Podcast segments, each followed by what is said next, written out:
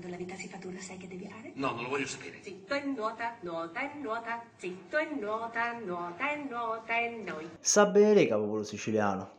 Non è la prima volta che noi siciliani, invece di Natale nel nostro meraviglioso mare, siamo costretti a Natale in mezza munnizza. A Viogna, infatti, che Sicilia orientale è sommersa in munnizza.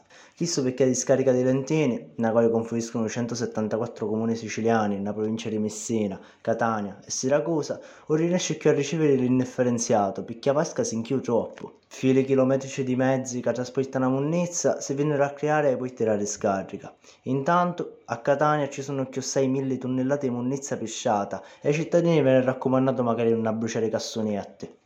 Un problema che dovrà riscaricare i lentini che non nasceva ora. In finora si cerca di adottare misure tamponi, direzionando la munizione a oggi discariche, come chi da Rimotta, Gela e Siculiana.